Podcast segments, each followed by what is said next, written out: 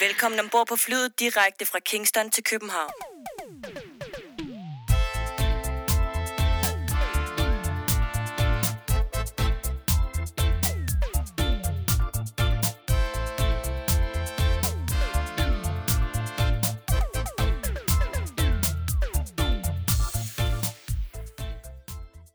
Du har tunet dig ind på podcasten Fra Kingston til København. Historien om reggae i Danmark. Podcasten, der går bag de personer, der er eller har været en del af dansk reggae-historie fra 1970'erne og frem til i dag. Vores mission er at give ord til mennesker, som har gode historier at fortælle, og på den måde give et bredt historisk billede af reggaeens udvikling i Danmark. I denne podcast taler vi med musikere, producer, DJ's, selectors og journalister, som har været eller er en del af dansk reggae-historie. Vi er Jørgen Husum og Lars Rofnik Larsen. Velkommen til.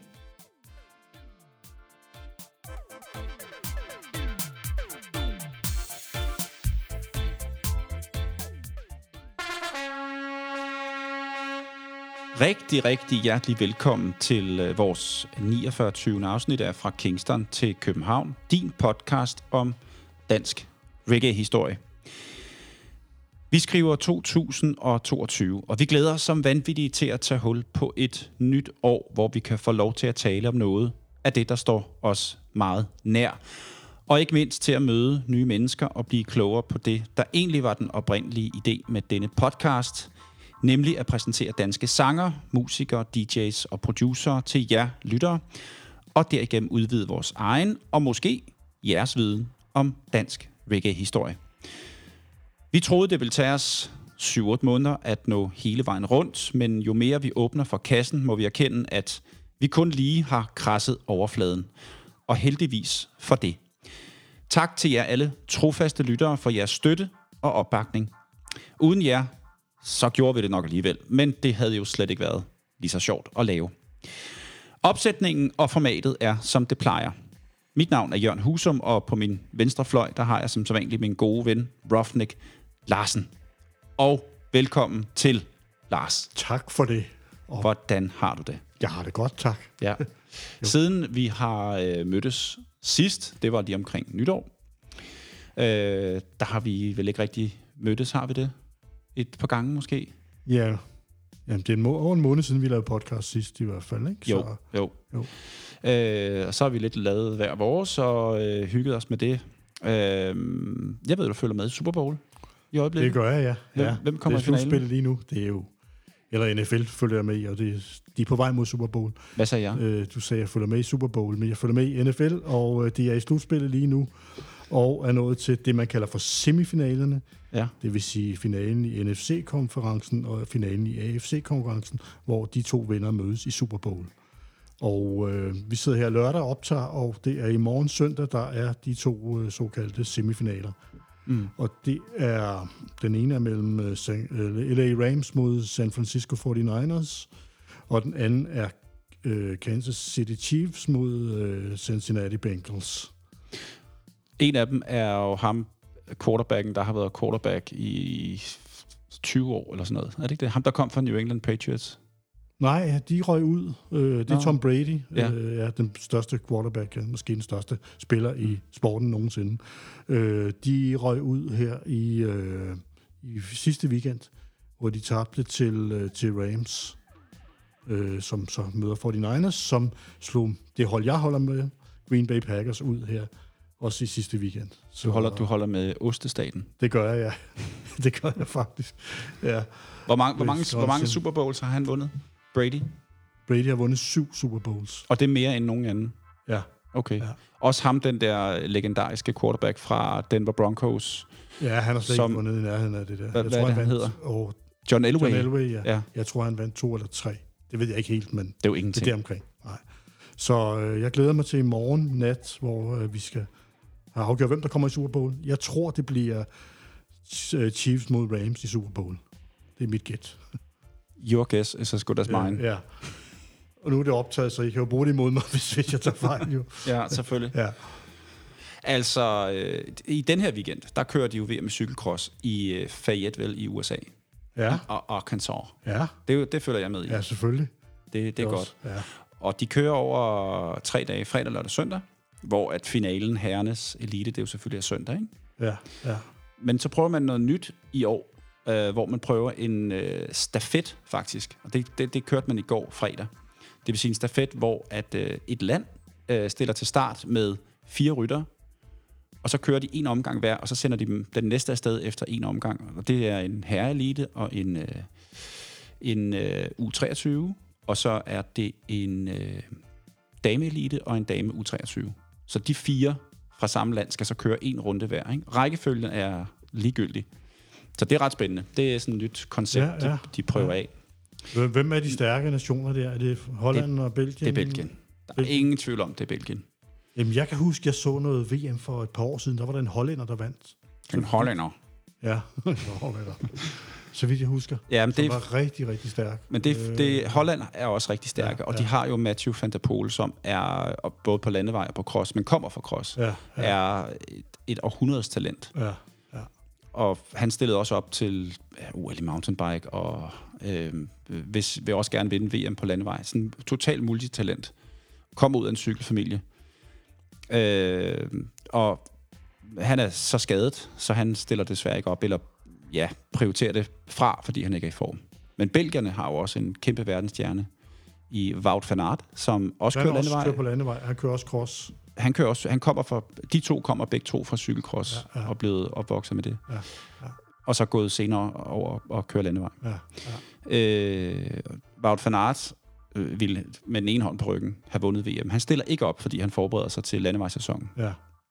Og øh, hvis man siger Tour de France, så var det ham, der vandt øh, øh, Ventoux-etappen i sommer, hvor Jonas Vingegaard satte Tadej Pogacar på Ventoux fra Ja. ja. spids, eller Mhm. fra hjul, som man siger.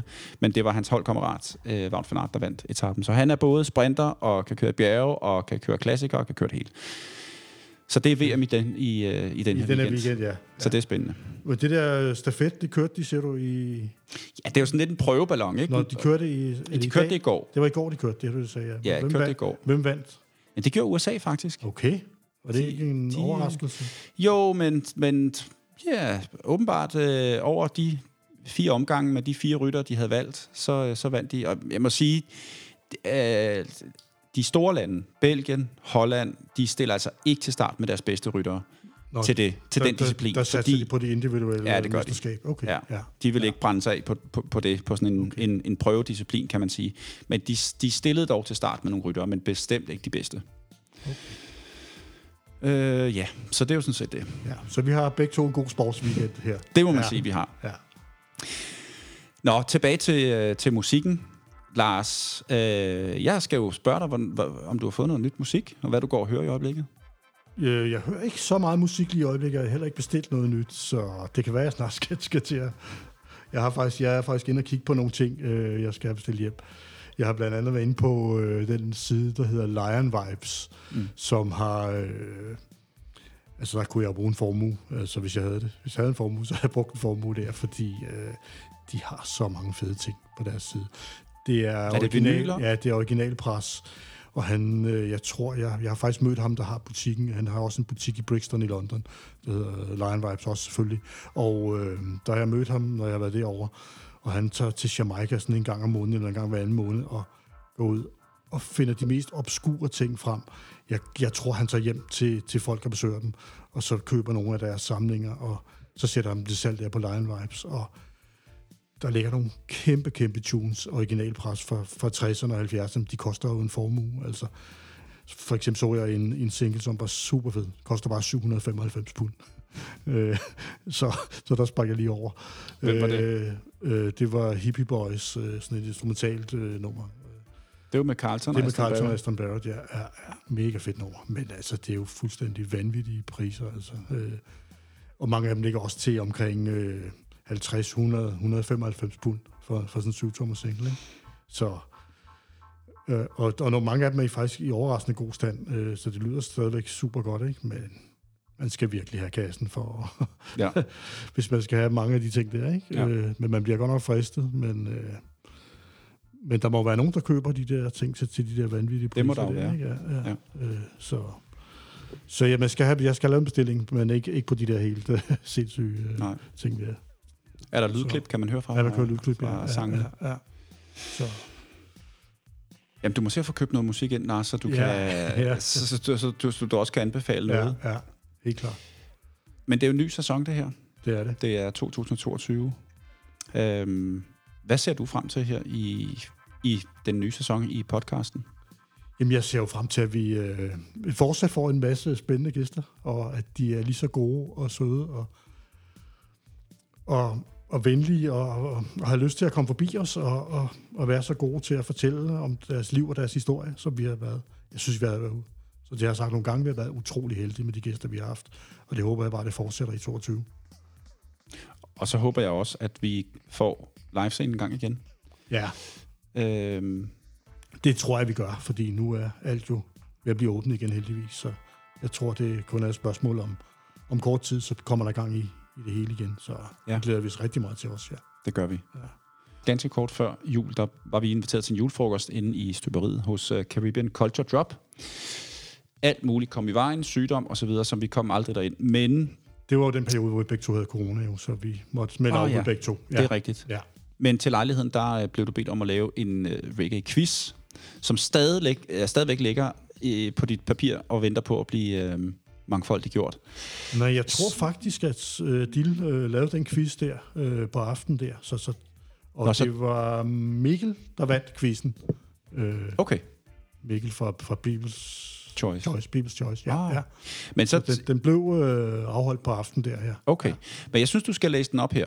Ja, Og så kan man jo sidde derhjemme og gætte med, og lade være med at google og alt det der. Så er det jo Ja. ikke sjovt. det er jo ikke sjovt, hvis man googler, så Men, man, øh, må, man må tage den ud fra sin viden. Lige præcis. Ja. Så øh, skal vi gøre det, så øh, announcer jeg øh, spørgsmålene, og så læser du dem op.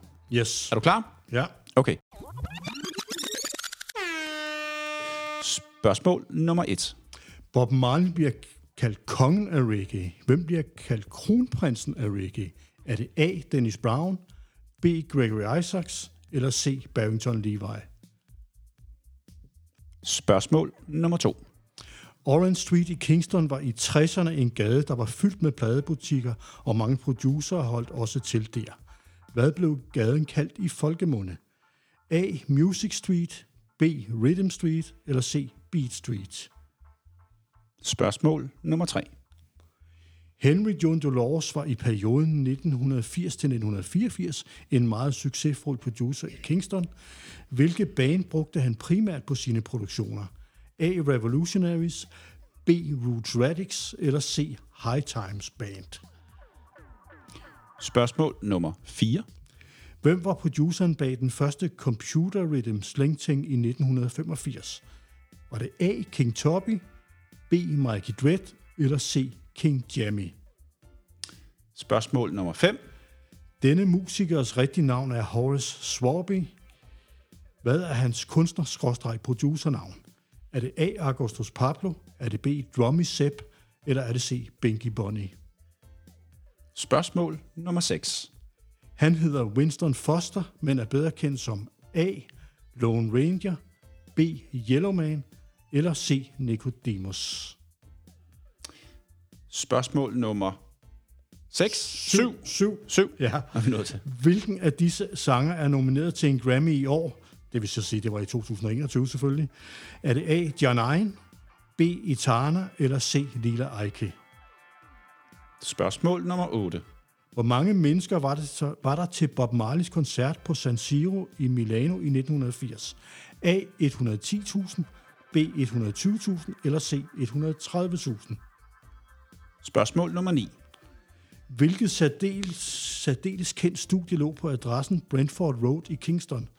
Var det A. Studio 1, B. Treasure Isle eller C. Federal Studios? Og spørgsmål nummer 10. Hvem af disse tre var forsanger i vokaltrioen The Heptones? A. Delroy Wilson, B. Bob Andy eller C. Leroy Sibbles? Og hermed Roughnecks quiz. 10 spørgsmål, som man Nemlig. kan sidde og, Og tænk lidt over, ja. og ja. tænke lidt over. Ja. Og øh, jamen, det var vel egentlig, øh, det var vel egentlig vores, vores introduktion. Er der noget, vi mangler at sige, inden vi går rigtigt i gang, Lars? Nej. Vi har jo en gæst i dag. Det har vi heldigvis, ja. Og øh, vi har en øh, kvindelig gæst. Det har vi, Ja, nemlig. En dansk sangerinde. Så det glæder mig til, men inden vi når så langt, øh, så skal vi jo lige forbi det sædvanlige segment, som hedder Lars Larsen anbefaler. Dagens anbefaling bliver en online anbefaling. Jeg anbefaler, at man går ind på reggaeville.com og downloader deres Reggaeville Yearbook 2021. Mhm. Øhm, der er rigtig, rigtig meget god læsning der. Der er i kronologisk orden de forskellige udgivelser måned for måned, og der er forskellige tunes for hver måned med, med tilhørende videoer.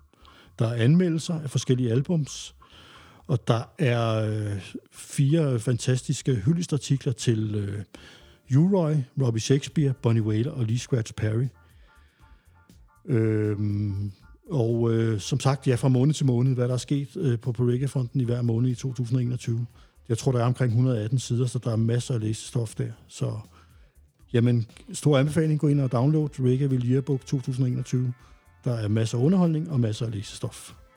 kort og kontant, sådan skal det være, Lars. Reggaeville.com, Nemlig. den er her med, øh, der er også alle mulige andre nyheder, Der er også kan man sige. Ja, det er jo det. Så. Øh, festival updates, Festival updates, der er øh, koncerts, Ja. øh, dates, udgivelser. Ja, udgivelser er netop. Så øh, der er rigtig meget info der. Ja. Det lyder rigtig godt.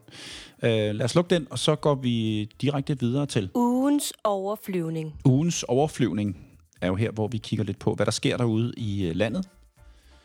Øh, inden for reggae, inden for koncerter, inden for udgivelser, inden for ja, nyheder generelt. Og vi er jo stadigvæk ramt, at der ikke er særlig meget, der sker derude på grund af corona. Men øh, der sker noget hver mandag på Christiania Radio. Hver mandag fra 10 til 14, der er det DJ Johnson og Niklas, som øh, spiller ind på Christiania Radio på 90,4. Og og som regel Hver er en uge er- gæst. Ikke? Ja. hver uge har de en, øh, en gæst med, så øh, dem synes jeg, man skal følge ind på deres øh, Facebook og, øh, og se, hvem der er gæst derinde. Men altså Christiania Radio, hver mandag fra 10 til 14, DJ Johnson og Niklas fra Superpower. Ligeledes så er Henning stadigvæk i gang. Der er stadigvæk Reggae Moods en gang om ugen, hvor han udgiver sin øh, ugenlige øh, reggae podcast, skråstreg radioprogram.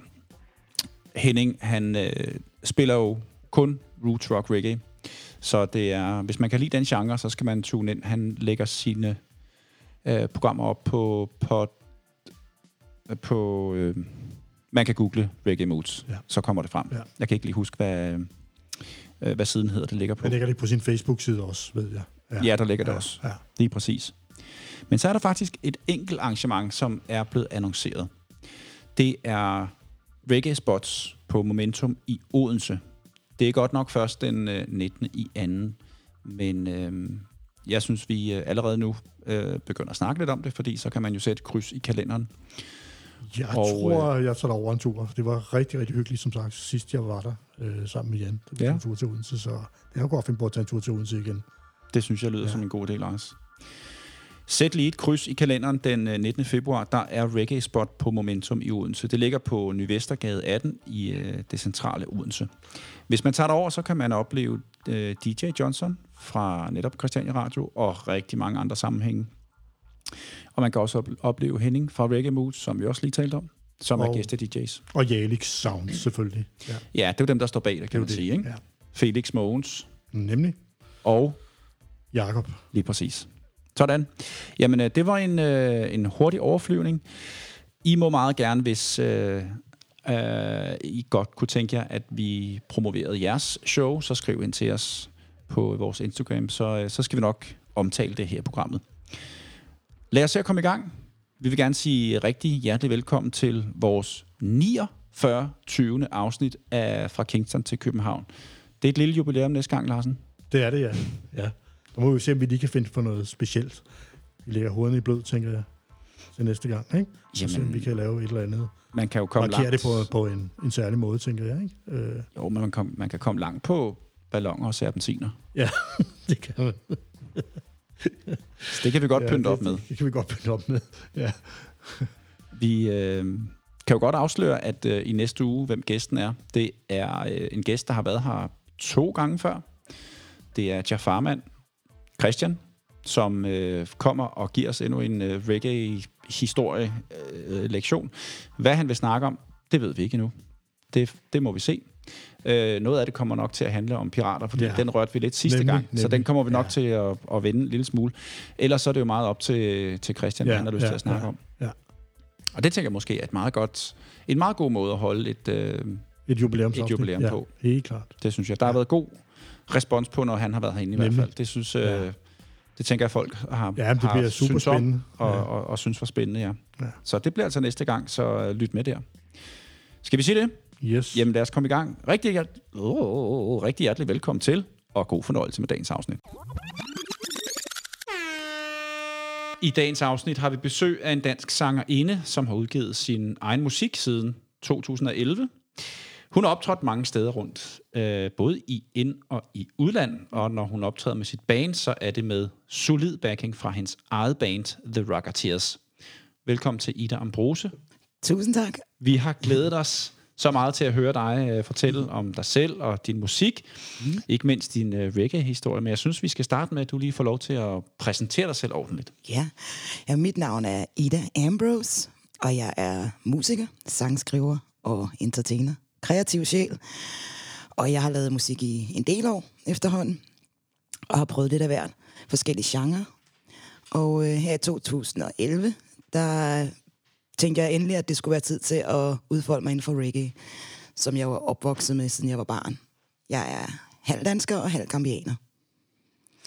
Så, så reggae kom ind i 2011 som en udøvende del. som en udøvende. Jeg vil sige, at jeg altid elsker reggae. Øhm, som 16 år startede jeg med at skrive musik, øh, men har altid hørt reggae i min barndom og afrikansk musik, så der er jo masser af inspiration, der har sat sig der, mm. derfra.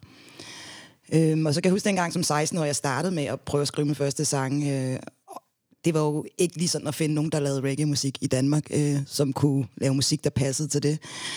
Og så tror jeg også, folk rådede mig til, at det nok ikke var det, som, som jeg ville øh, kunne slå igennem med i, i Danmark dengang. Hvad år er vi i cirka her? Ja, årstal, det er jo må, mm. at det er et godt spørgsmål. For jeg har ikke været mere end 16 år gammel, og jeg er 39 i dag. Ja. Så skal vi til regne. Ja, Det ja. er, Den er jeg ikke god 23 år siden, så er Ja. vi i 1900... Hvad bliver det så? Omkring 2000, ikke? Ja. ja, det må det være. Ja, Jeg tror, det er lidt før. Ja, Ja, det må være før, før. det. Ja, det må være før det. lidt før 2000, ja. Ja. Øhm, så der begyndte jeg faktisk at lave lidt rapmusik, og jeg eksperimenterede lidt. Jeg tror også, at som 16 år skal du også lige finde dig selv som kunstner. Ja. Så der eksper- eksperimenterede jeg en masse forskelligt. Rapmusik og soul, R&B og lidt af hvert. Mm. Og så i 2011, der begyndte min bror, som også laver musik, som hedder Alex. Han begyndte at få et studie, hvor han sad og begyndte at prøve at producere lidt. Og der havde vi så nogle reggae-rytmer endelig, han kunne prøve at sidde og lege med. Og der lavede han så sin første produktion øh, af reggae og alt muligt andet. Men der fandt jeg så endelig noget reggae, jeg kunne lave. Og der lavede jeg mit første, det var nok i 2010, der hed Dans med mig på dansk. Så jeg startede med at lave dansk reggae øh, i samarbejde med min øh, storebror. Mm. Så din bror laver musikken, og, og, Han og du skriver sangene? Ja, ja, han producerede musikken, ja. og jeg skrev sangene og prøvede at finde nogle melodier og sådan. Så det var der, jeg startede med ham, ja.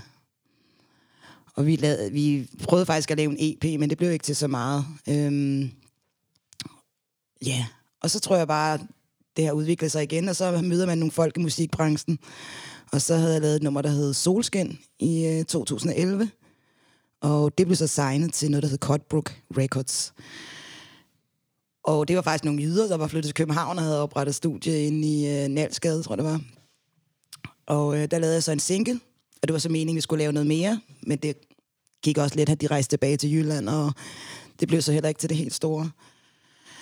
Og så tror jeg, det var i øh, to- 2000'erne i hvert fald, jeg møder Skyjuice og øh, hele det her reggae-miljø.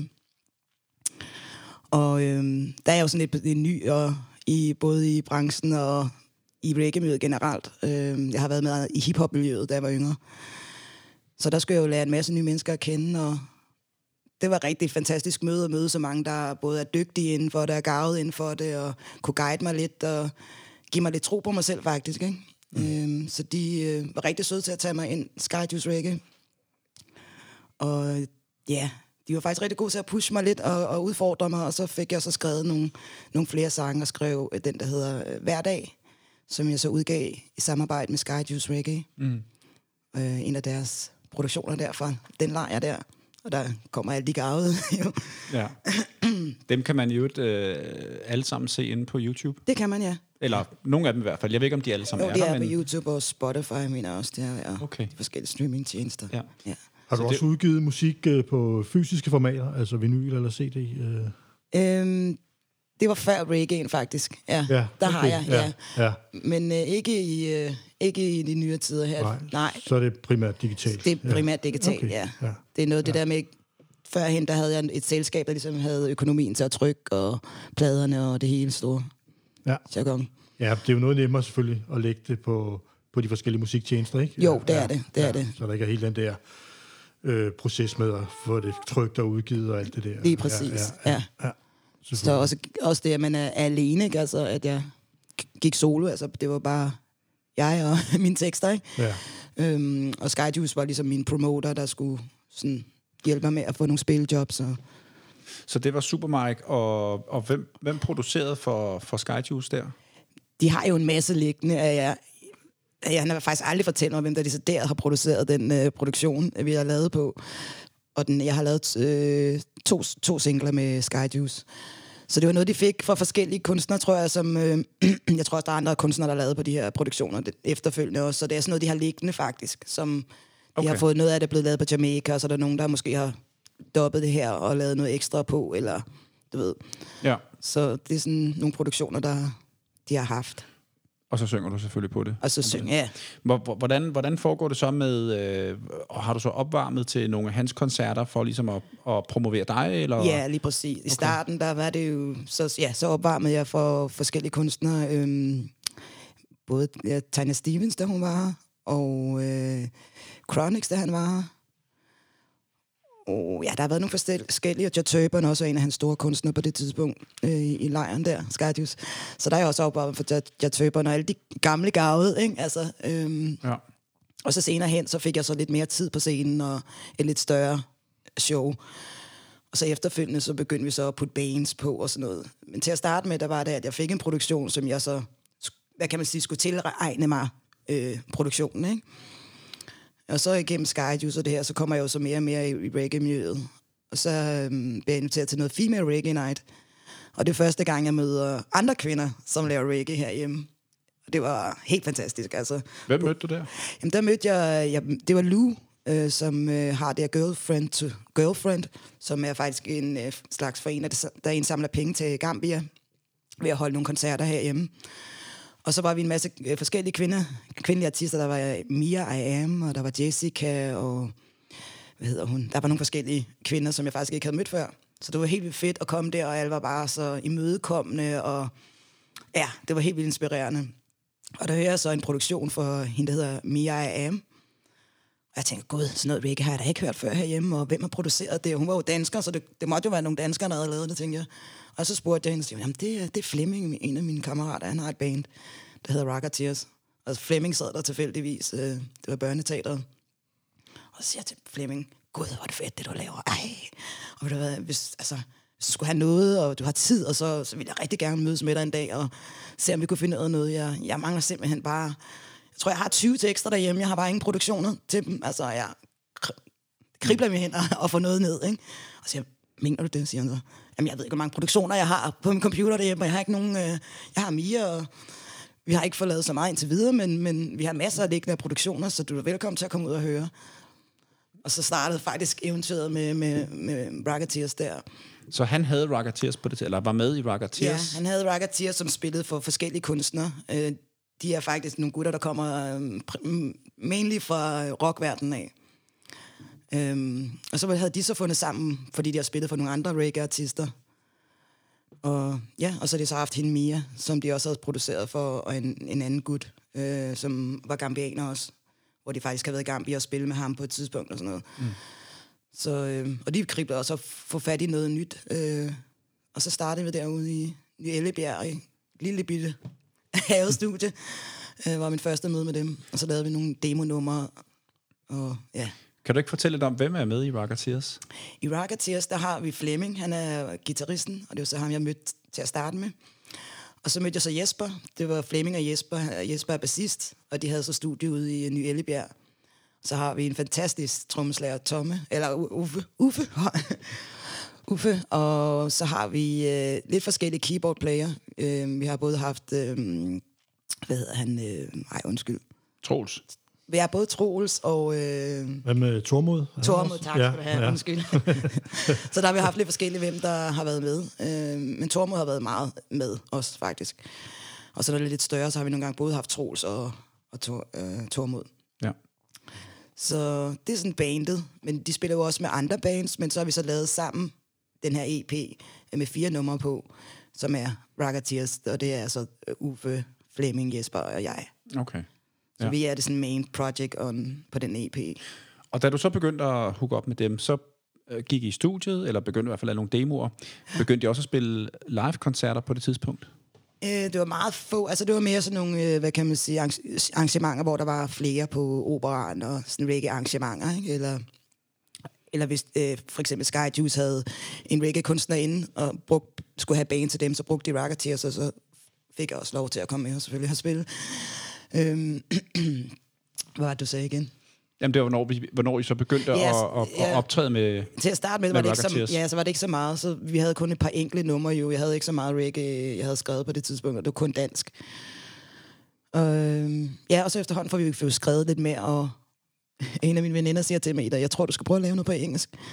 For jeg kun skrev på dansk, og jeg var sådan, "Nej, jeg har ikke... Ikke siden jeg var teenager, havde jeg ikke skrevet på engelsk, så jeg, og der er kæmpe ordforråd, man ligesom skal have, have styr på. Men jeg tog den faktisk udfordring op, og så begyndte jeg at skrive, øh, da vi så rigtig skulle lave en EP, efter, jeg tror, to år, jeg havde kendt dem, eller sådan. Og så begyndte vi sådan at arbejde på at lave noget på engelsk, så vi kunne prøve måske at få nogle jobs længere hen mm. i udlandet, så det ikke kun blev indskrænket til Danmark. Ja. Hvad, hvad foretrækker du så? Altså når du skriver sange? Dansk eller engelsk, når du skriver? Ja, lige nu der er jo så meget inde i det engelske, så det nu, Ja, nu foretrækker jeg det engelsk. Det kommer, ja. kommer sådan... Det, men men øh, jeg kan godt, også godt lide det danske, fordi det bliver meget mere sådan... Måske blottet på en eller anden måde, ikke? Altså, Ja, ja. Øhm, og nogle gange også lidt mere nært, Ja. fordi det er på dansk, ikke? Ja, og altså, som du sådan lige nævner med ordforrådet, er selvfølgelig større på, på dansk end der præcis, på ja. ikke? Ja, Jo. Ja, ja. så, og jeg kan også godt se, når jeg så synger en dansk sang, jeg kan også lave, jeg nogle gange lave nogle cover af nogle danske sange og lave dem i reggae-form, og der kan jeg også mærke, at jamen, så får folk, der synger folk mere med, Ja, ikke? Og ja. hvor at, når jeg synger på engelsk, så er det måske mest i Amerik, eller dem, der er udlændinge, Ja, der, der ja, får, ja. får det hele med, Ja, hvis man ja. kan sige det sådan. Yes. Ja. Øhm, dit samarbejde med, med, med Skyjuice, eksisterer det stadigvæk? Laver du stadigvæk noget sammen med, med dem? Det gør jeg desværre ikke. Øhm, efter øh, vi havde udgivet, jeg tror, vi var to, tre, to singler, ja, så ja, så drossede det lidt ud igen, øh, samarbejdet der, og de har jo også en masse ind og ud, og sat også lidt som et sted, hvor du netop kan udvikle dig og, og ligesom gro på den måde. Øhm, og øh, på det samme måde så voksede øh, forholdet mellem Rocketeers og, og jeg som kunstner. Så jeg tror jeg, vi havde nogle andre idéer, end hvad Sky- Skyjuice måske så, eller havde tid til, fordi de også var meget i gang med forskellige, så der havde jeg måske brug for, at det gik hurtigere i, nogle tilfælde.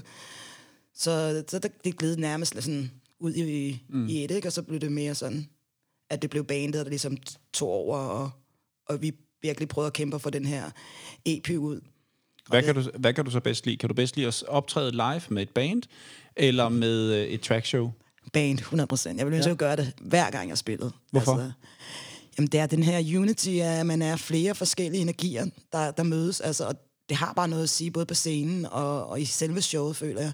Så der, der er meget mere leg, der er meget mere øhm, nærvær, altså fordi du, du skal altså have kontakt med dem, du spiller i band med, ikke? Og, og du kan mærke energien, og trommeslageren er også bare helt på, ikke? Altså, det, jeg elsker det. Altså, mm. der er ikke noget bedre. Jeg synes, øh, apropos live, så skal vi høre noget musik nu. Ja. Øh, du har valgt... Du har faktisk kun valgt to numre, men Lars og jeg synes altså, at vi også skulle høre... Øh, du har øh, et, et, et nummer med dig, for det havde du ikke selv valgt. Det kommer vi tilbage til. Ja. Det, det første nummer, det er simpelthen øh, Bob Marley. Yes. Og hvad skal vi høre der? No woman, no cry. Ja, hvorfor skal vi høre den? Det er en af de numre, jeg husker allerstærkest fra min barndom. Altså, som både minder mig om min mor og min familie. Og, øh, min mor var alene mor med tre børn, så det var ikke altid, det var lige, lige let. Så, men der har musikken altid været samlingspunktet, og der kan jeg bare tydeligt se det der billede, vi hopper rundt i stuen, og Bob Marley kommer på, og No Woman, No Cry. Altså, der er så meget feeling i det, det nummer. Altså, så lige meget om jeg var ked af det, eller jeg var glad, så gav den bare en dejlig følelse. Det er jo også et fantastisk nummer. Ja. Lad os høre det en gang. Det er Bob Marley and the Wailers med uh, No Woman, No Cry.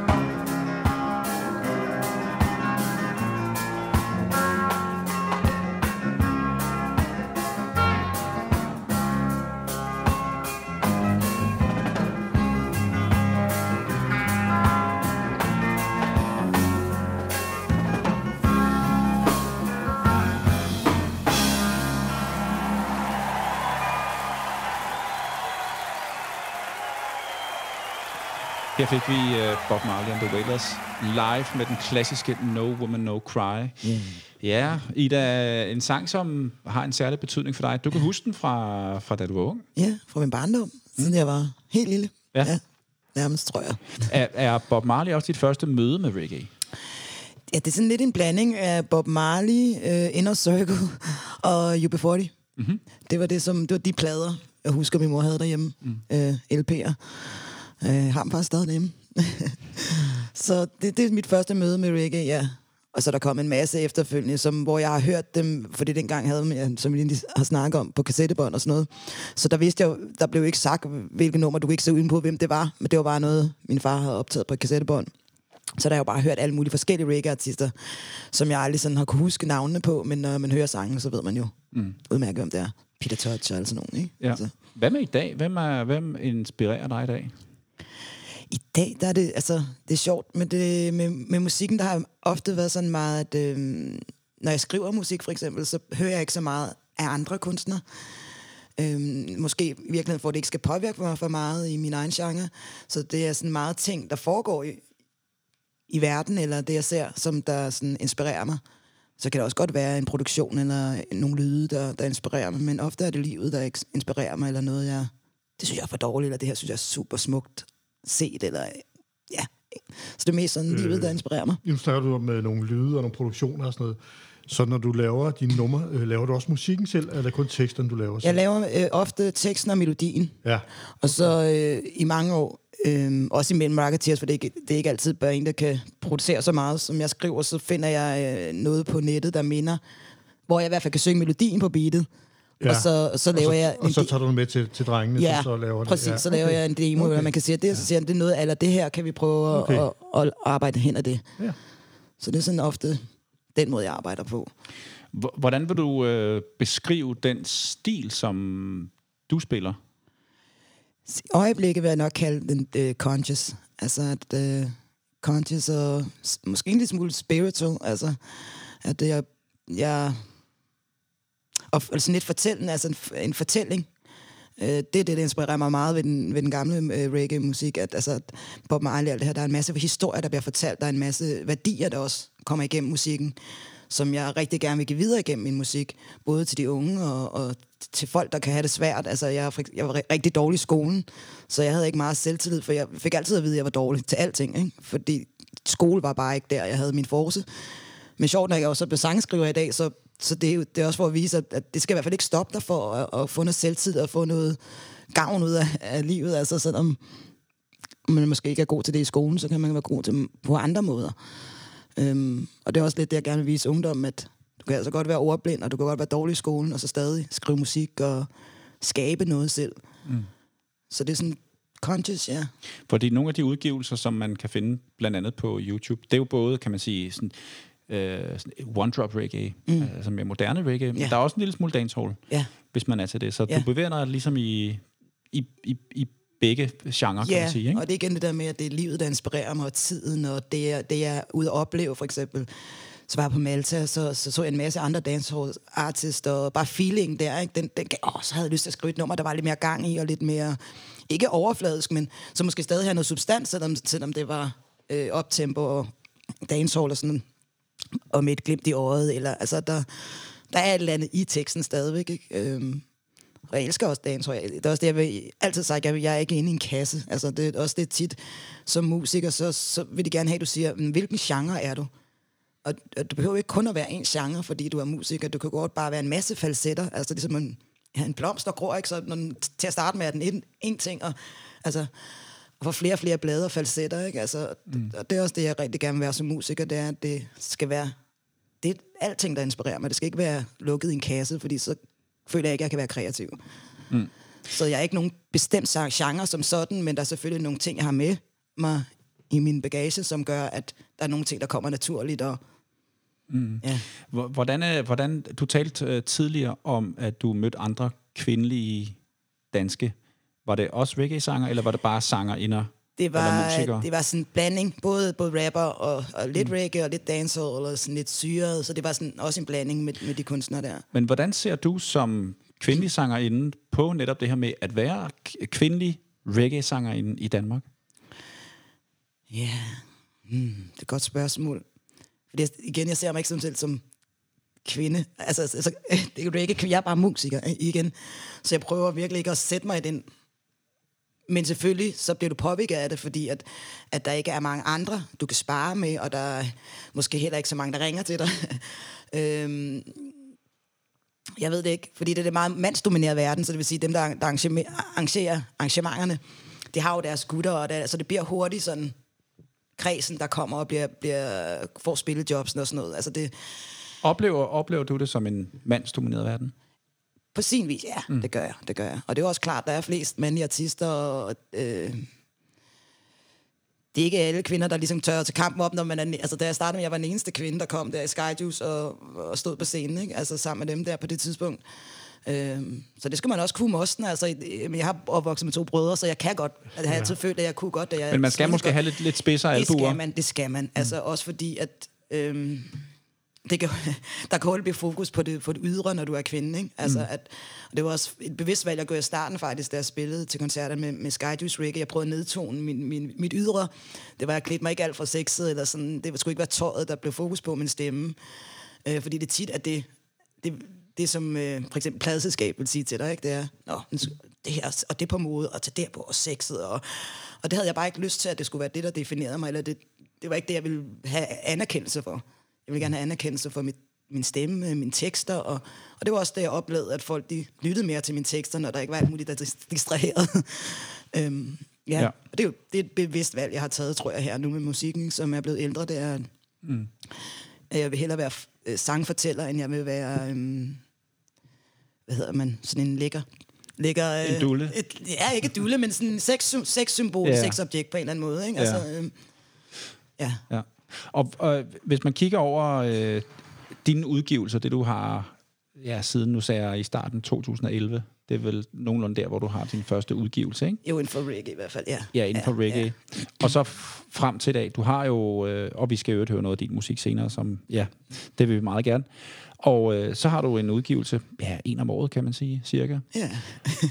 Hvordan synes du selv, du har udviklet dig siden du, du altså nu snakker vi reggae, hvordan har du udviklet dig som sangerinde siden din første udgivelse, og så til i dag? I hvert fald personligt, der har jeg fået meget mere at tro på mig selv, og meget mere selvtillid. Og jeg tror også, jeg har fundet meget mere min, min, øh, min forser, og, og hvor, hvor jeg får noget af det som kunstner selv. Øhm, og det er netop det her, når jeg, da jeg begynder at skrive nogle mere conscious øh, numre. Så den feedback, for eksempel, og de samtaler, jeg havde efter en koncert, det var nogle mange, helt andre ting. Det var nogle ting om livet, omkring deres... Altså folk lige kommer og fortæller mig om dybe ting om deres familie og sådan noget, efter jeg har sunget nogle sange, der handler om nogle bestemte emner. Så jeg tror, jeg er vokset både sådan, som sangskriver og som, øh, som menneske, altså fundet ud af, øh, hvor det er, at øh, jeg både er god og bedre i hvert fald, end jeg var dengang. Ikke? Jeg var meget usikker dengang, meget genert, meget sky. øh, og havde faktisk ikke særlig meget selvtillid, fordi jeg kom fra popverdenen og rapverdenen, og så lukkede jeg hele det kapitel og skulle ligesom starte forfra. Øh, så det var, det var... Jeg kom meget usikker og meget generet helt fra min barndom af. Altså, vild sky, og nogle gange kunne jeg stamme nærmest, nærmest når jeg var blandt folk. Ikke? Og det var ligesom også det, der var udfordringen. Det var, hvordan, når jeg elsker at synge, hvordan skal jeg stå for en scene? Altså, og, og til at starte var det jo bare sådan helt stille, man stod, men det er nok det største udvikling fra Skyjuice og til nu, det er, at nu er jeg comfortable på, scenen. Ikke? Jeg elsker det. Jeg har lyst til at tage folk ind. Jeg har lyst til at danse. Jeg er til stede på scenen, hvor før der koncentrerede mig bare om at synge godt, og, og ikke glemme teksten og sådan nogle ting. Ikke? Så nu er jeg bare meget mere lejende. Og, altså, Fed udvikling. Ja, ja. Ja. ja. Kigger man tilbage på en som Natasha for eksempel, som et, et, et forbillede inden for helt sikkert, altså. Ja, absolut. en kvindelig dansk sangerinde? Helt sikkert. Ja. Altså, Hvad, hvad, hvad var det, hun kunne i dine øjne? igen, der var det, at hun kunne øh, komme med noget, nogle, øh, nogle tekster, som ligesom øh, fik folk til at tænke over, hvad der var i teksten, ikke? Altså, uden at pege fingre af nogen, og, men ligesom, igen det der conscious noget med at kaste en bold op og sige, man, altså for eksempel sådan noget nummer som Fi i min, ikke? Altså, det, synes, det er så fantastisk skrevet, for det er skrevet med humor, men det er også skrevet som en, en, på en eller anden måde en hyldeste kvinde, at respektere din krop, og ikke bare selv øh, din bonani for, for øh, griske pengemænd, der bare, der ved der alt muligt andet end, end sex, ikke? Altså sådan, så hun på en eller anden måde beskyttede også ungdommen dengang. Øhm, og det synes jeg er helt vildt smukt. Hun, hun har fantastisk mange tekster, som, som handler om nogle fantastiske emner, men gør dem stadig øh, let døjelig, ikke? fordi hun har nogle fede produktioner, og det var også det, jeg skulle finde ud af. Hvordan skrive det tunge tekster, så blev det jo ligesom nødt til at have et eller andet, der vejer op produktionsmæssigt, for at det ikke bare bliver tungt. Ikke? Mm. Øhm, og det synes jeg, hun var ekspert i. Altså, mm. fantastisk kvinde. Du nævnte tidligere, at du voksede op med ikke kun reggae, men også afrikansk musik. Ja. Og vi skal høre en af de helt store afrikanske stjerner nu. Ja. Yes, Yusan Dur. Yusen Dur, ja. Ja, hvad skal vi høre? Dem, dem med Yusen Dur, ja. Ja, hvorfor skal vi høre det? Det er sådan min fars side for mine gambianske rødder. Øhm, han har haft alt muligt øh, musik, han har spillet for mig, men netop det her nummer, det er også en af dem, som har sat sig rigtig meget fast, og jeg elsker det, både feelingen og stemningen. Og så har jeg, jeg har jo aldrig kunne Wolof eller afrikansk eller noget, og så spurgte jeg min far sådan lidt omkring, hvordan, hvad den egentlig handlede om. Og, så, og det, igen, så kommer det her consciousness, ikke? at den handler igen om, at øh, altså, du, du må gå for, for, for at opnå det, du gerne vil. Altså, vi må kæmpe for det, vi gerne vil. Det kommer ikke bare til dig. Og samtidig må du respektere dine ældre. Altså, vi stemmer respekt, og øh, han snakker også om noget med, øh, vis mig dine venner, så skal jeg vise dig, hvem du er. Mm. Smukke budskaber. Det må man sige. Lad os høre det en gang. Det er Yusan Dur med Dem. dem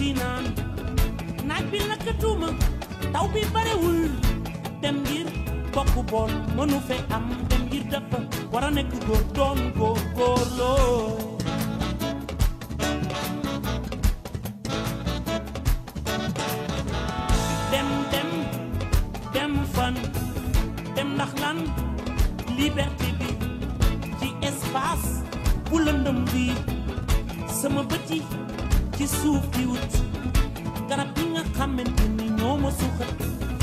Bu ba setee garab yi bow dem ngir kër gi daf may nuru lu lëndëm dem ngir dafa war a nekk góor doon góor góorloo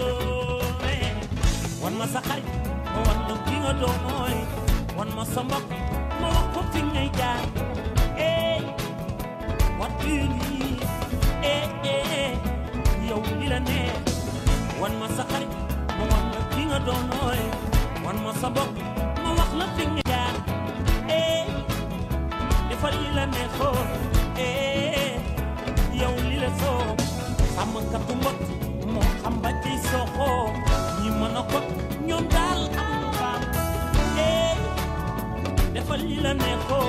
eh what do you want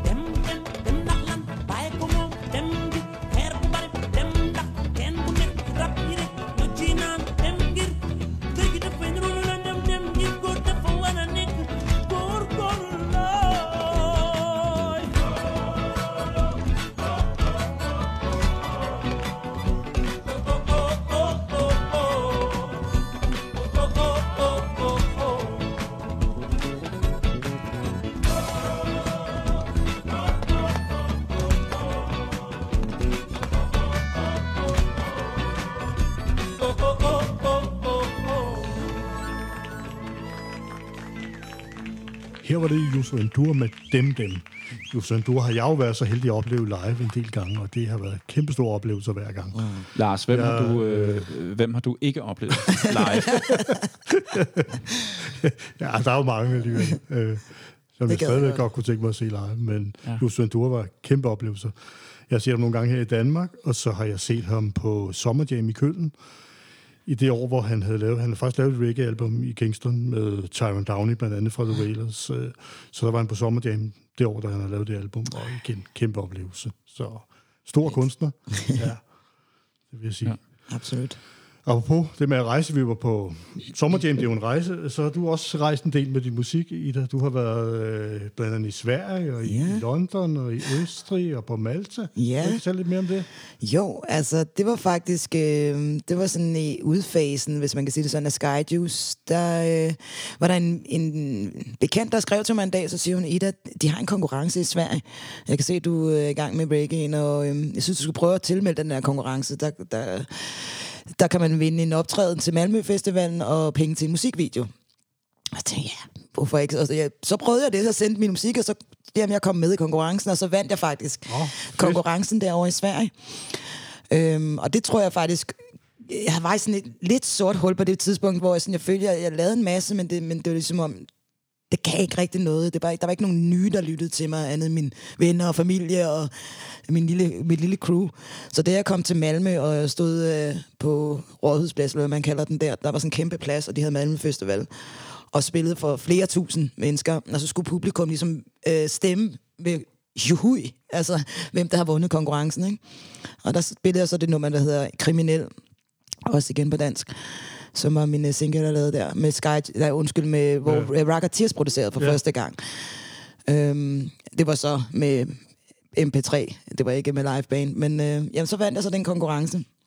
Og det gav mig ligesom sådan øjnene op, okay, der, der er der nogen, jeg synes, jeg synes, det er fedt, det jeg laver i hvert fald, når, når jeg kunne komme til Malmø og spille, og de forstod det, og de var sådan, kæft for fedt.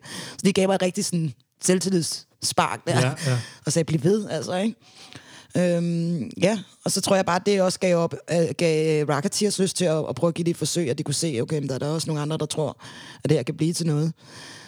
Øhm, og så begyndte vi jo så at producere nogle numre, og fik dem indspillet. Det tog, det tog nogle år øh, til at starte med, også fordi at, øh, vi ville gerne have hele bandet skulle øhm, øh, være med til at producere, og det koster jo lidt. Så vi prøvede at holde nogle koncerter herhjemme, så vi kunne spare penge til at lave, indspille øh, EP'en. Øhm, og i mellemtiden, så var der så, har jeg så været ude at spille netop for at tjene penge til EP'en. Og så var der nogen på Malta, som øh, via nogle fælles venner havde set mig på Facebook. Og det var nogle gambianere også, øh, som bor på Malta. Øh, og der er en, der hedder Dollarino, øh, som kender Charles her hjemmefra, som også er kommet meget i øh, reggae-miljøet. Og så Charles og Charlotte. Eller Charles, jo, Charles og Charlotte har snakket om at, at tage til Malta, og Charles har snakket med dem fra Malta, og jamen, hun vil gerne spille, hvis de vil have hende, og de var sådan, ah, det vil de gerne. Og så, jeg ved ikke, hvordan det skete, altså, så lige pludselig havde jeg ham i røret for, for Malta, og han, han var i gang med at arrangere en øh, Lucky Dope, Dope koncert, eller Memorial, Tribute, Tribute, ja, der ja, på ja. Malta, og spurgte, om jeg ville komme. Og jeg, jeg har jo aldrig været på Malta, jeg har aldrig rejst meget, vi havde ikke så mange penge dengang, så jeg har faktisk aldrig rejst rigtigt, så øh, og kunne lige pludselig komme til Malta og spille for helt andet publikum jo, ikke? Og det var, tror jeg, virkelig en gave for mig, fordi der var det gambiansk miljø der, som bare, de, de var bare, de holdt sammen, og de var bare, altså, sådan, der var familie derovre på en eller anden, anden måde, synes jeg.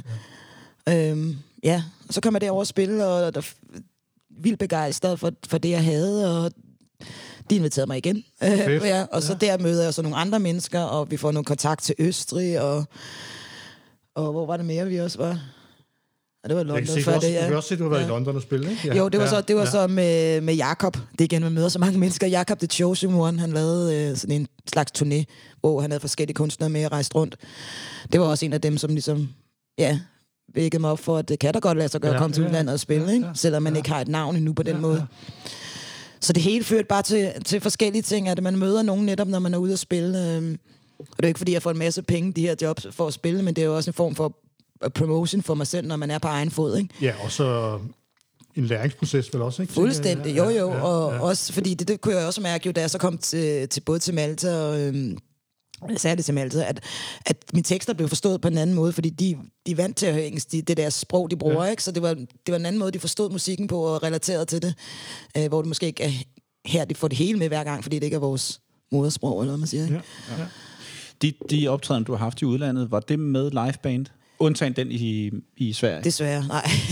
Desværre, det var det ikke. Det har været med USB-stik og sådan noget. Det var det igen det, de havde ikke råd til at tage mig over med en helt band og betale for billetter og sådan noget, men de ville gerne støtte mig som kunstner, så de var jo fantastiske og sagde, "Nå, men vi kan ikke invitere hele bandet over, men vi vil gerne, vi, har, vi kan få råd til at invitere dig over og, øhm, og betale hus, øh, hotel og logi, eller hvad man siger, ikke? Mm. Og det var sådan den måde, at jeg er kommet rundt, og så giver det jo så igen nogle andre jobs øh, senere hen, når der er lidt flere penge i det, ikke? Din seneste udgivelse, det er EP, Det er EP'en, ja. uh, The Ripple Effect. The Ripple Effect. Ja. Prøv lige at fortælle om, uh, hvordan den blev til, og hvad ligesom planen er med den. Ja, det var så i samarbejde med Sky, eller undskyld, med øh, Rocketeers, at øh, jamen, jeg har stadig en masse sange liggende, og jeg havde så meget liggende og spurgte så, om det kunne være interesseret i, at vi lavede en EP sammen og producerede den sammen. Og så kom jeg, tog vi bare en sang ef- efter hinanden, og så holdt vi koncerter samtidig med at få at tjene penge til at indspille i studiet, så det var hele tiden sådan en proces. Øhm, så det, det, var sådan, det, sådan, det var, hvad vi kunne få råd til på det tidspunkt. Det var, det var en EP med fire, fire numre, så det var, hvad det blev til, men vi kunne godt tænke os at lave et større album.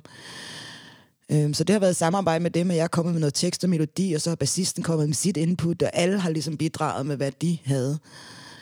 Øhm, og The Ripple Effect øh, skulle selvfølgelig være navnet, fordi at, at det igen er noget conscious øh, musik, jeg prøvede at lave med den her EP. Nogle emner, der måske ikke altid er så nemme at snakke om, blandt andet. Øh, og The Ripple Effect, det er igen det her med, ja, måske er lidt spiritual, at det vi giver ud af energier, ligesom ringe i vandet spreder sig. Og der er også det, jeg lidt håber med musikken, at, at det kan sprede sig som ringe i vandet, og vi kan snakke om nogle af de ting, øh, jeg for eksempel skriver i nogle af mine tekster. En af dine sange, det er My Queen.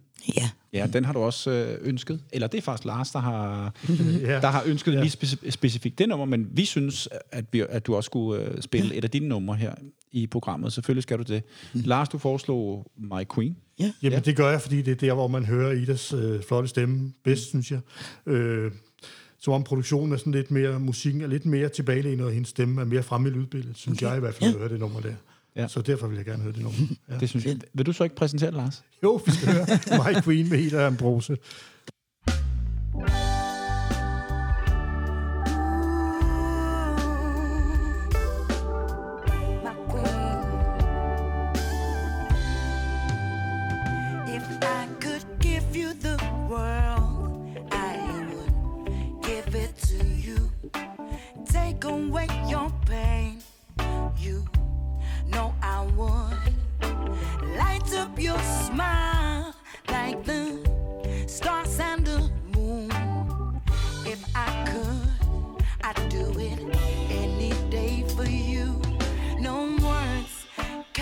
express how I felt that day. I heard the angels call your name.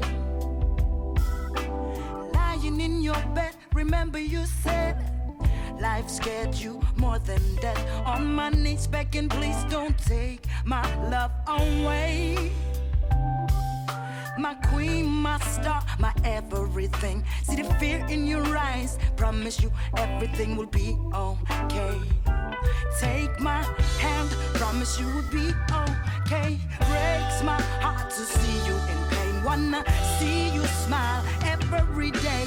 Give you the life that you deserve. Love you so much that it hurts. If I could give you the world, I would give it to you. Take away your pain.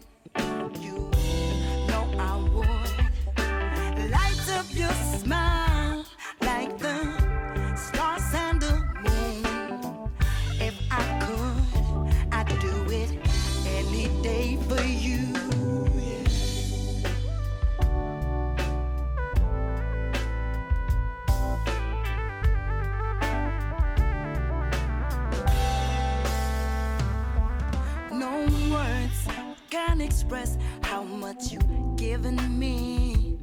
Gave me life, yes, you will be a part of me for eternity. Your beautiful nature, I adore. Inside and out, you are beautiful. So strong yet soft like a feather. My love goes on forever, my queen, my star, my everything. See the fear in your eyes, promise you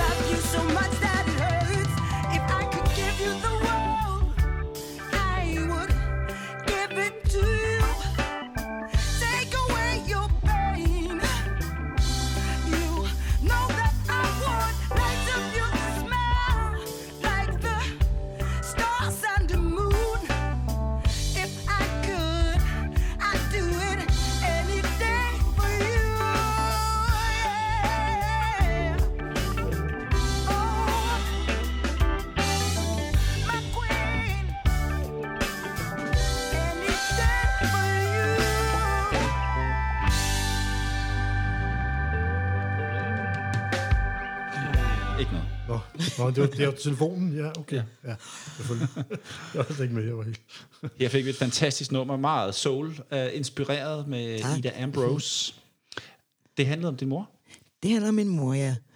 Det er både en hyldst og en, øh, hvad kan man, en fortælling om, om, øh, om det at have det svært psykisk. Øh, min mor har, var, har i mange år været øh, præget psykisk, øh, også lidt fysisk, men specielt psykisk. Og det kan være svært som for eksempel pårørende ikke at kunne øh, rigtig at hjælpe eller gøre noget, fordi at man er lidt forsvarsløs, fordi det er ikke ligesom en skade, du kan reparere. Øhm, så, så det er lidt det, nummeret handler om, at øh, jeg siger, at hvis jeg kunne give dig hele verden, ville jeg give den til dig. Altså, hvis jeg kunne tage din smerte væk, ville jeg tage den til mig. Og kunne jeg bare opfylde din drøm, ville jeg gøre det for dig. Ikke? Mm. Øhm, så det handler det om, om det der, det er faktisk... Øhm, fordi at jeg synes, at det er vigtigt, at vi også snakker no- om nogle af de her tabuemner, der er i, i, i vores hverdag. Øhm, og min mor har været udsat for noget psykisk, hvor hun sådan, ikke har lyst til at leve mere. Så hun prøvede i mine 20'er at, faktisk at begå selvmord et par gange. Og da jeg var i den periode, var det rigtig svært, for der var ikke rigtig nogen at snakke med. Øhm, og ens øh, venner øh, var meget også... Øh, det var angstprovokerende for dem, fordi snakker man om det, eller gør man ikke? Trøster man, gør man ikke? Så det blev bare sådan lidt... Øh, noget, man ikke snakkede om, og også noget i måske i mig selv, jeg ikke havde lyst til at snakke om, så jeg gemte det væk for ikke at bryde sammen for meget, eller hvad man siger, men jeg tror også, at det har givet, gav mig en knude dengang, som jeg havde, ligesom havde svært ved at komme væk fra. Øhm, så det er, det er sådan en fortælling om det der med, at man, man nogle gange kan være magtesløs øh, i forskellige situationer, og det måske er vigtigt at, at turde snakke om det, fordi så når man åbner op for det, finder man ud af, at der faktisk er mange andre, der også har siddet i samme situation.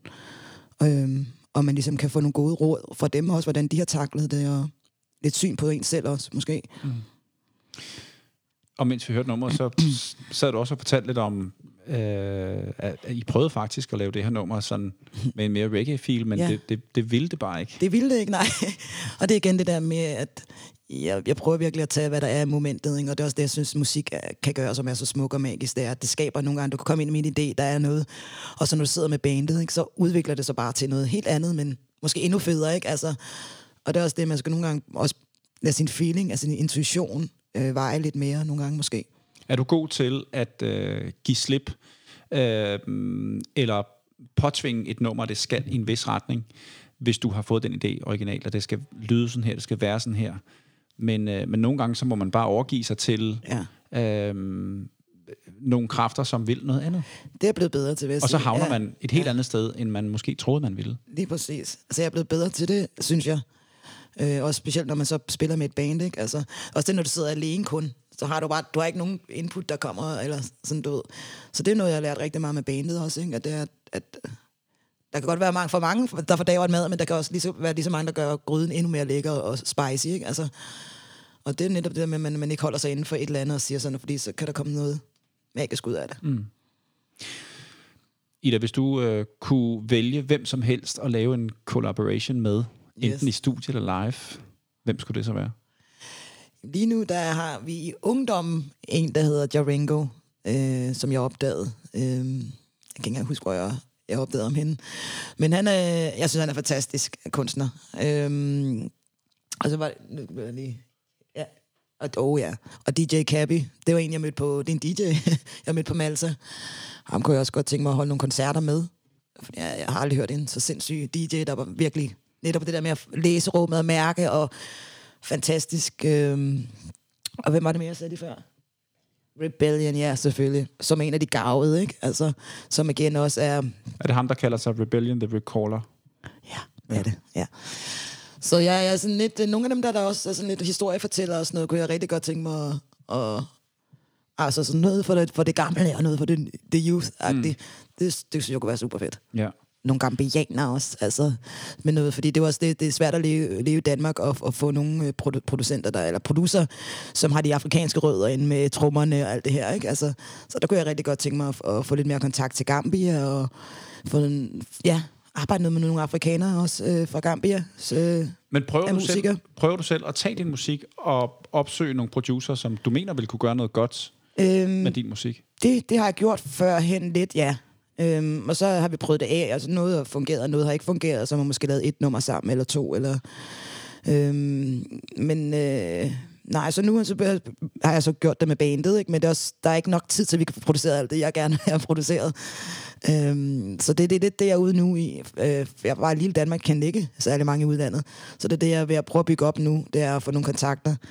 Øh, også på Malta mødte jeg også nogle producer. Vi har også prøvet at lege lidt sammen. Og, så det, det er jo det med, at man skal ud og møde nogle mennesker, og have noget kontakt med dem. Og, og så håber jeg på den måde, at jeg kan få noget af den slags produktioner, jeg drømmer om også. Ja. Hvis du tænker sådan tilbage i tiden, det du har oplevet, hvad har så været din største oplevelse med musikken? Ja, der var mange, men jeg tror, at tilbage i tiden, der er det nok været nogle af de første koncerter, jeg faktisk havde med min storebror, da jeg, da jeg sang kor for ham. Det var, det var en stor oplevelse at stå på nogle, nogle store scener øh, med ham. Øhm, men i de nye år, sådan på selvstændig fod, der har det nok været Malta. Altså, det er fuldstændig sindssygt smukt på Malta. øh, der har vi de her historiske bygninger, som stadig står der og sådan noget. Og der husker jeg, og det var jo sådan på først egen hånd, at jeg ligesom var rejst sted med min egen musik, jeg selv havde skrevet, og skulle præsentere det for nogen, jeg aldrig havde mødt før. Øhm, og det var på noget, der Surfside Beach Club. Det vil sige, der var bare, altså, de her klipper, og der var solnedgang, og der var havet, der blæste, og så står det inde på den her klub og synger, og mens solen går ned. Øh, og ja, ej, det var virkelig, jeg har aldrig oplevet noget så smukt. Altså, det, det var en fantastisk følelse, som jeg håber, jeg skal have en milliard gang igen. ja. Og hvis vi så kigger nogle år fremad, Ja. hvor kunne du godt tænke dig at være om ja, 5-10 år? kunne rigtig godt tænke mig at være i hele verden. men, men særligt Gambia. Jeg kunne rigtig godt tænke mig at komme til Gambia og, og få en stemme der. Øhm, og Tyskland vil jeg rigtig gerne øh, til også. Der er jo ikke noget land, jeg ikke vil til. Men øh, særligt Gambia, der vil jeg rigtig gerne komme og have noget mere erfaring og noget, noget, nogle flere champetrommer og uh, alt det her fra, fra den feeling derfra. Det er en af mine store drømme. Også at spille der, altså, og, og vise de unge der, ikke? Altså, Mm. go for it, altså. Ja.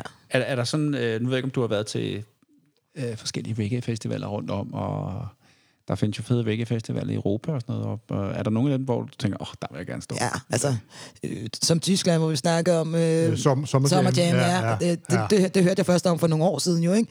Og så er der uh, Rotterdam, der, der fik jeg jo faktisk for to år siden min første billet. Jeg har aldrig glædet mig så meget til noget i hele mit liv. Og så kommer covid, og vi kan ikke rejse afsted. Og kun, ja, det hele blev aflyst, ikke? Og jeg havde bare glædet mig et år. Hun gav mig den til jul. Og det var jo efter sommer, ikke? Så jeg havde glædet mig og glædet mig og glædet mig. Og så lukkede det desværre ned. Men det skulle være min første sådan rigtige reggae-festival. Øhm, Den ja. tror jeg er super fed, den festival. Altså, Ja. Jeg skal også derned på et tidspunkt. Jeg håber det. Altså, Ja, jeg, de, jeg håber i år. Altså, vi har stadig billetten, og den gælder stadig til næste gang, der er. Mm. Øhm, og så har vi jo haft, øh, vi havde vores øh, første her i København for nogle år siden. Øh, så var jeg også på Aarhus Reggae Festival. Men jeg, jeg drømmer virkelig om at komme på de der store, hvor vi kan høre alt muligt forskelligt. Ikke? Altså, jeg kan slet ikke forestille, jeg har været på Roskilde i mange år. Øh, men at være på en festival, hvor der kun er reggae, altså, wow, det Ja. var fantastisk. Øh, kan du huske Silkeborg Reggae Festival? Nej, det kan jeg faktisk ikke. Nej. Der er vi jo altså også tilbage i 2007. Ja, det er omkring, ikke? 7, 8, 9. Var det der i to eller tre år? Det er det omkring, ikke? Jo. Tror jeg. Ja, ja. Jeg kom meget sent på festival, der var min mor meget sådan, nej, Okay. der tager de stoffer, og jeg er meget fuld. Men en super legendarisk dansk arrangeret reggae festival over i Silkeborg. ja. I en skov, fantastisk område. Ej. Ja. Øh, arrangeret blandt andet en, der hedder Nick Ja. Sangild. Så øh, Og, og det, det snakker vi om en gang imellem her i programmet. Okay, der er også nogle ja. af vores gæster, som måske er optrådt der eller et eller andet. Og vi vil så gerne have, at det kommer igen. Så øh, det, er Hvor, jo, hvornår stopper det? det er jo en stor opfordring til dem, der eventuelt kan lave sådan noget. Jamen, det stoppede... Den sidste var vel så i 9? Ja, det tror jeg, det var. Ja. ja. Jeg nåede desværre aldrig derover. Nej. Øh, men jeg tror, det var i 9, det stoppede. Ja. Ja, okay. Og så har de jo lige haft noget på Langeland her for første gang. Der er noget, der er ved Der var jeg jo at spille, ja, for de havde deres første. Jeg, håber, jeg ønsker dem alt held og lykke, fordi det er initiativ, fantastisk initiativ. Ja. Jamen altså, alle de her, der har også været Scandinavian Reggae Festival. Ja, jo. netop, ja. Ja. Så bliv Så- ved derude. ja, nu skal vi lige over på den anden side af alt Ja. det her, ikke? Jo, Så øh, Ida, det har været en kæmpe stor fornøjelse at øh, have dig forbi. det har været en fornøjelse at være med. Ja, og tak. øh, vi ønsker dig alt muligt held og lykke, Tak skal jeg. og øh, rigtig gerne komme og, og se dig optræde næste gang. Endelig, ja. Det er ikke sikkert, at vi kommer til Malta eller Østrig, hvis det er der, Okay, men øh, okay. et eller andet sted herhjemme. Så, men tusind tak, fordi du kom, Tak fordi jeg måtte komme. Mange, og mange tak. øh, I kan som sædvanligt... Nå nej, det skal, jeg, det skal jeg huske at spørge dig om. Ja. Kan man følge dig nogle steder? Og Det hvor kan kan man høre, ja. høre din musik? Man kan høre min musik. Det meste af det ligger faktisk på YouTube, fordi det bliver udgivet sådan lidt her og der. Øhm, og så har jeg er jo på Facebook, men jeg er mest på Instagram faktisk. Der, der ja, filmer jeg fra, når jeg live optræder, og nogle øh, sange, jeg sidder og synger en gang imellem, og sådan, når jeg sidder og øver nye tekster, og sådan, lægger jeg også op. Så Instagram og Facebook, det er nok der, men mest er og YouTube. Mm. Ja. Hermed givet videre. Mange tak. Og øh, hvis vi må, så vil vi gerne tage nogle billeder Ja. øh, nu her, og så lægger vi dem op på vores, på vores Instagram. Og så linker vi til din der, Jammerfrød er jeg også med. og så. alt det der. Det kan du tro. Lars er, elsker at få taget billeder af, af sig selv. Men I kan altså selvfølgelig også ind på Instagram, hvor vi selvfølgelig lægger billeder op. Øh, og Lars, hvordan vil du gøre det, når du nu har anbefalet øh, reggaeville.com? Hvordan lægger du det op på Instagram?